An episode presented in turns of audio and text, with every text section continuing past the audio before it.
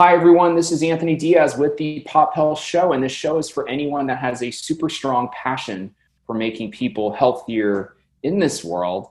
And I am really enthused and really excited today to have Lale Gerger on the show, and hopefully I got that right, uh, Lale. But uh, Lale, uh, a couple things about uh, Lale that I really appreciate. She's a healthcare HR leader. She's got vast experience. She's been doing this full time in consulting.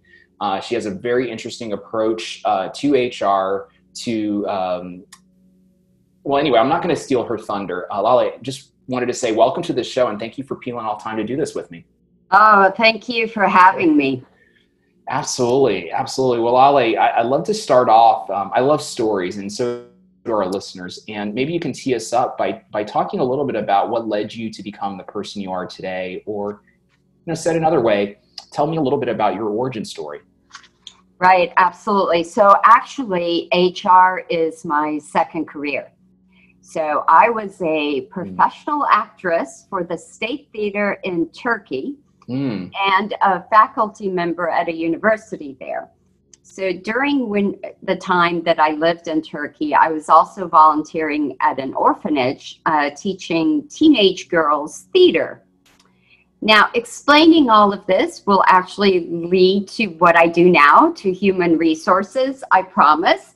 but if we go back to your original question and actually um, to when you originally contacted me, you said you wanted to hear my story, essentially to find out what made me who I am today, right? Mm-hmm. Um, so I've been thinking about that ever since you contacted me.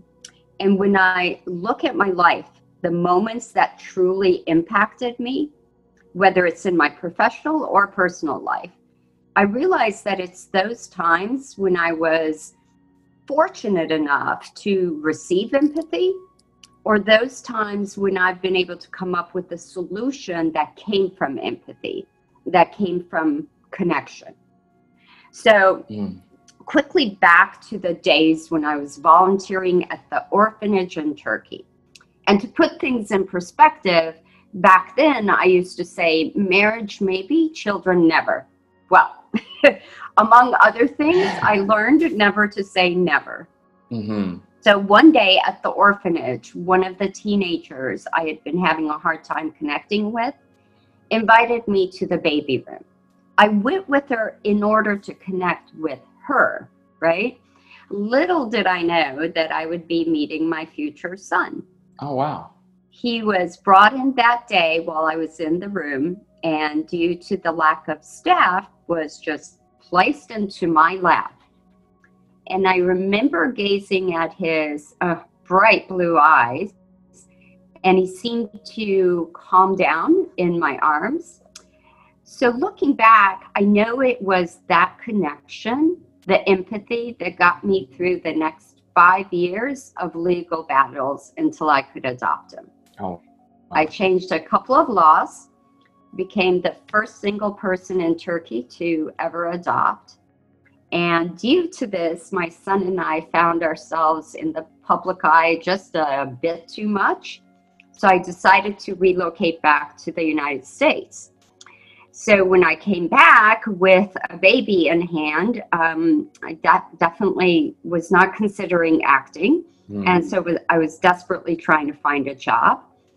Um, and obviously, not due to my acting experience, but due to that advocacy work in Turkey, I landed a job helping the homeless secure employment.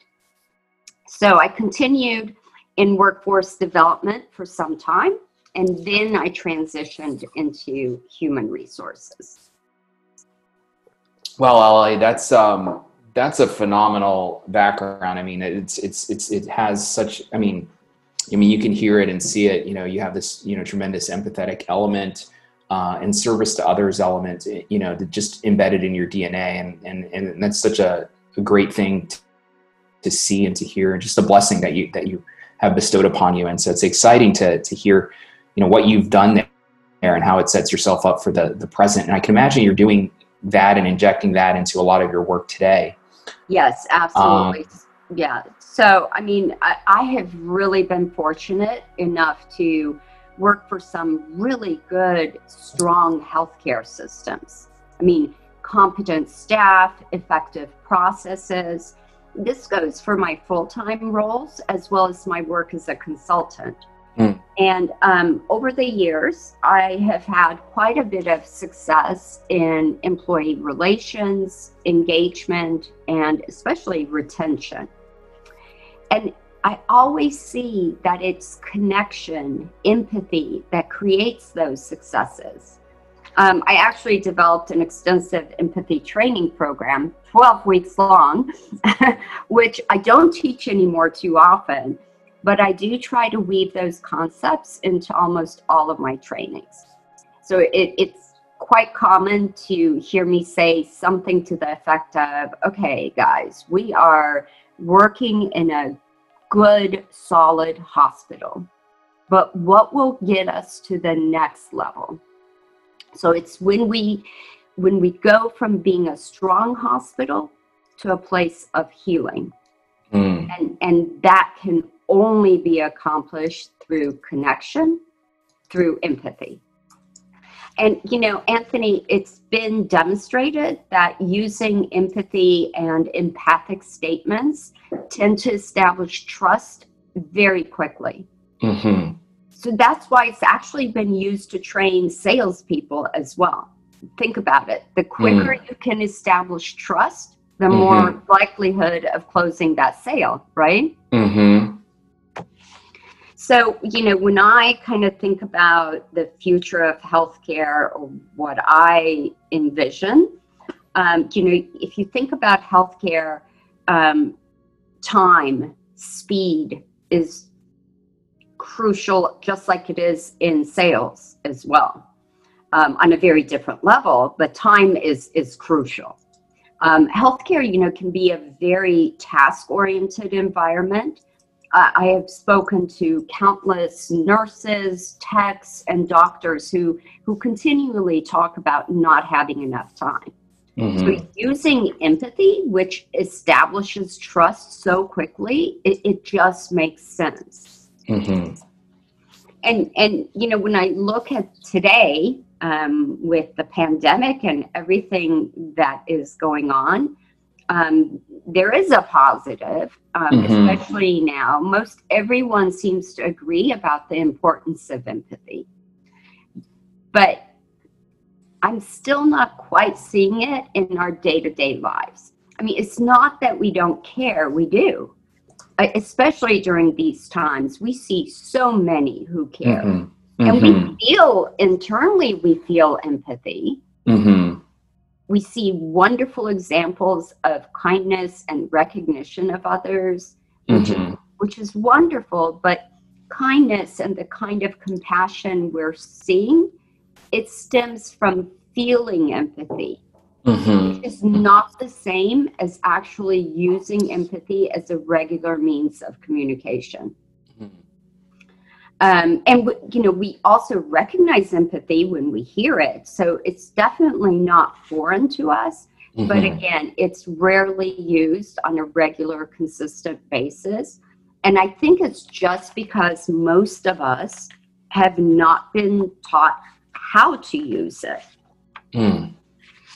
So I did some research um, oh, quite a while ago uh-huh. Um, Theresa Wiseman, uh, a nursing scholar, studied empathy extensively across different professions and really found four qualities of empathy. So, one, perspective taking. So, taking someone else's perspective as the truth. Two, staying out of judgment, which, trust me, can be very difficult if you enjoy it as much as we all seem to. Mm-hmm recognizing emotion in others, and then finally communi- communicating that feeling back. Mm-hmm. Seems simple, right? Mm-hmm. it is, or it could be if it wasn't for our perpetual habit of always focusing on the situation mm. rather than feelings. So let, let me try to give you an example. So, if I told you that I was just diagnosed with a rare illness that it can be debilitating, on certain days. I work full time and I am in graduate school. Mm. And I was having a really difficult time in two of my classes. So I'm thinking about dropping out and I ask for your opinion. What would you say? I would say um, I would listen to you and, and just be sensitive about how you're feeling. Um, I would also offer, you know, to, to, to pray for you as well. And, uh, and just express my thoughts. And I, and then after listening to you for a while, I ask a few more questions to discern if dropping out is is something that you feel in the moment and you're consistent with those feelings and there's a justification and you're not just reacting. And, and it may be the right decision um, but i would try and do a line of questioning with you sensitively to make sure um, you're doing the right thing and and uh, so that's my framework, but I don't know if that's the right one. You tell me. no, no, no. Yeah, I mean, um, you know, it's so interesting. I mean, one, kudos to you because you have those feelings, right? So you you have that sensitivity, and again, like I said before, most all of us do. Um, mm-hmm. and but most of us are either probers or solvers, mm-hmm. or a combination of the two um, it sounds kind of like you may be, be leaning towards uh, being a prober. Mm-hmm. Um, and especially in healthcare, that is so common. So if mm-hmm. you think about it, healthcare professionals are trained to probe and solve, mm-hmm. right? A, a mm-hmm. good doctor or a good nurse, they're supposed to probe, figure out what's wrong, and then solve it. And a good prober and solver will definitely help create a strong hospital. Mm-hmm. But if mm-hmm. we want to get to that next level, to that place of healing, it, we have to add empathy as regularly as we check a patient's blood pressure. Mm. So for me, the following analogy had really helped me understand how to implement empathy. Mm. So try to picture a ball of yarn and it has many, many colors of thread purple, green, yellow, orange, blue. These various colors represent the situation, mm. the hmm. story, who did what, right? Mm-hmm. Except for that one thread that is bright red, which represents the person's feelings. So, implementing empathy is being able to focus on and trace that single thread through all the other colors. So, mm. in my example of the conflict I just shared with you about being um, ill, grad school, all that, it seems like you, like many others, focused on the situation, right? Because mm-hmm. that is what I shared with you. I shared mm-hmm. that I had this rare illness, that I'm working, that I'm in grad school, and that I was doing badly in two of those classes. All of that information, though, is the other colors in that ball of yarn. But what am I feeling? For one, since I asked you for your opinion, it, it shows that my feelings may be more important right now than solving the problem. Mm-hmm. Because how many times in your life have you asked for someone's opinion when you were absolutely sure about the path ahead? Mm-hmm. So I yeah. or or the patient may need to process their own feelings before decisions. And if you want if you truly do want to help them at the end, then they need to trust you first, right? So maybe I'm feeling confused, overwhelmed, scared. So reflecting back those feelings to me will actually show me, it'll demonstrate to me that you are truly hearing me. And when someone hears us, I mean, really hears us, mm-hmm. that is when we can trust. And once we trust, oh my gosh, mm. so much more is possible. Mm. Now, this so, is This is great, Lale. You know, one, one question I'm, I'm curious on, and maybe it's just a quick like top one thing. You know, you have like you have like a healthcare organizations, right? Essential workers, frontline workers, and you have probably a CEO for like a hospital, and then you have like non-essential businesses that maybe in industries that are declining rapidly, like know a, a company that creates pants or something. I don't know, right. but you have like declining industries. How do you how do you focus on that red thread, or if you, if you sat down with a leader, um, you know the the business that needs to lay off some people right now, and the business that is actually super super busy but needs to honor their employees like a like a hospital so that their employees don't burn out but just because it's the right thing to do um, maybe what's what's an example or two for those two scenarios just i'm just kind of curious yeah so um, you know ceos are also trained to solve problems mm-hmm. right and they're right. usually and they're usually really good at it mm-hmm. um, so for people who are used to probe or solve immediately, um, implementing empathy can be challenging. Um, but again, you know, maybe using that analogy or whatever analogy works for them um, to to focus on the the person's feelings initially. It doesn't mm-hmm. mean that you can't probe or that you can't solve later, but to create that trust and to create that just moment of I hear you um, will just go a long way. Whether you're trying to, whether you're making a really hard and difficult decision and action by laying somebody off, or if you are trying to, um, as a nurse or a doctor, even in this chaos, when you first initially enter in a patient's room, you want to be able to create that trust so that they will listen to your healthcare advice you know one hour later mm-hmm. so um, you know